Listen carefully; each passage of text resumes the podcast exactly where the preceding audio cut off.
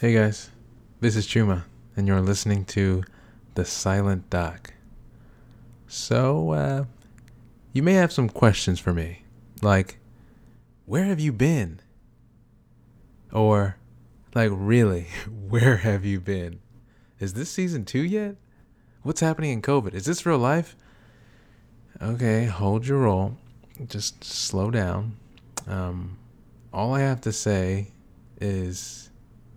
we're back.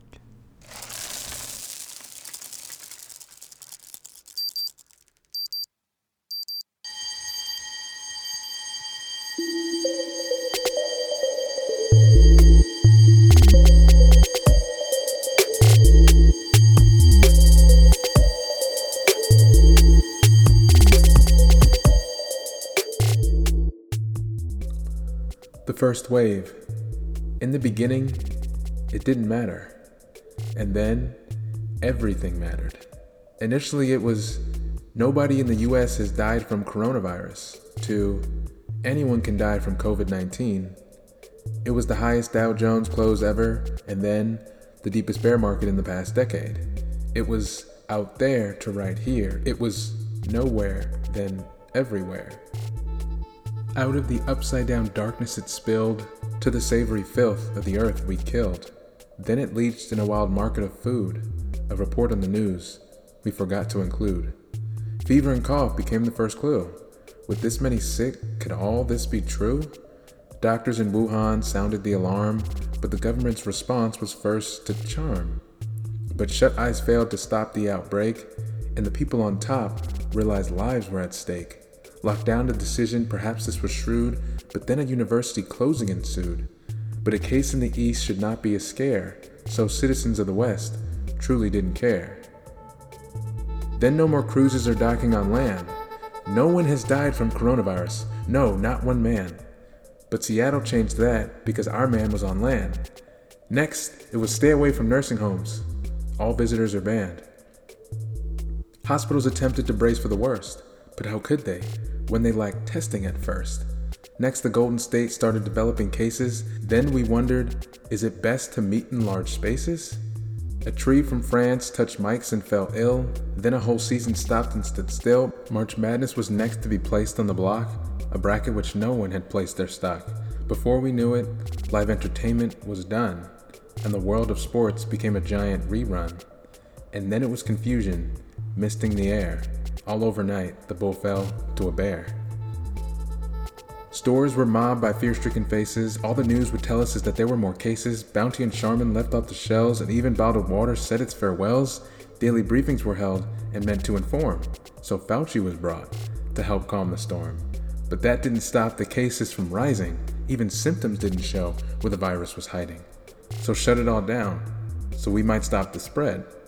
But who would have thought we would have anyone dead? Schools are infested, we need to close those. Parents can be teachers if they stay in their homes. Universities in person, just make classes online. At least now students might show up on time. Restaurants closed and the economy stopped. Our Western bubble of safety had finally popped. Over half of Americans were placed on lockdown. Stay in your homes until COVID nineteen settles down. At first it was coronavirus. It presents with a cough. Then hours of P P E training, learning to don and off. Ask about travel. That's key for disease, until community transmission changed what we had believed.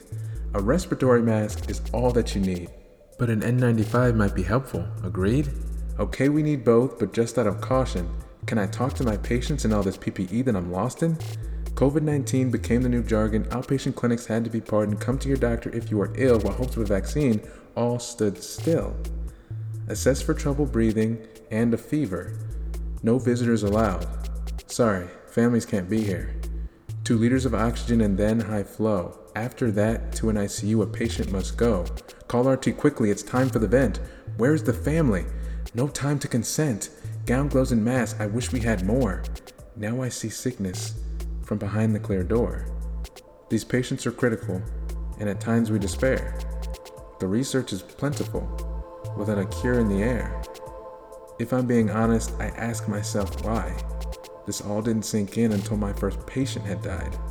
Alone in the hospital is how she passed away. Her family didn't see her, not until the next day.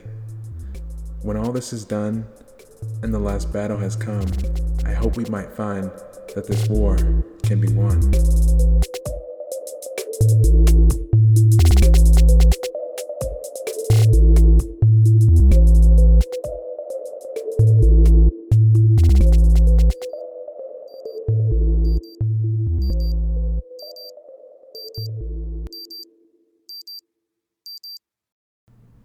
So I actually wrote that piece a little while ago when covid nineteen was really hitting and the N B A had shut down, uh, hence the reference to a tree in France that touched mics, that is. Rudy Gobert, and fell ill. Yeah.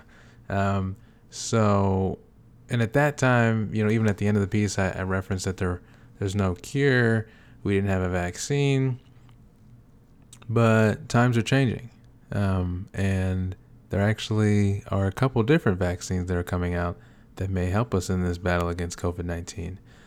But despite the fact that a potential cure is arriving, uh, the, how you say, concern about said vaccine is still in full effect. Um, so actually, next episode is going to be about vaccines, um, questions that people have about them. Uh, questions about what an mRNA vaccine is uh, and what this new technology is all about. Uh, and I have a really incredible guest who's coming, whose name I would tell you, but that would just ruin the surprise.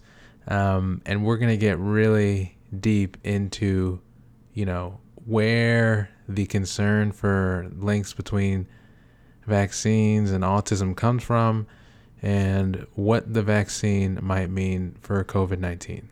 So I hope you'll show up for our next episode. Thanks. See you next time.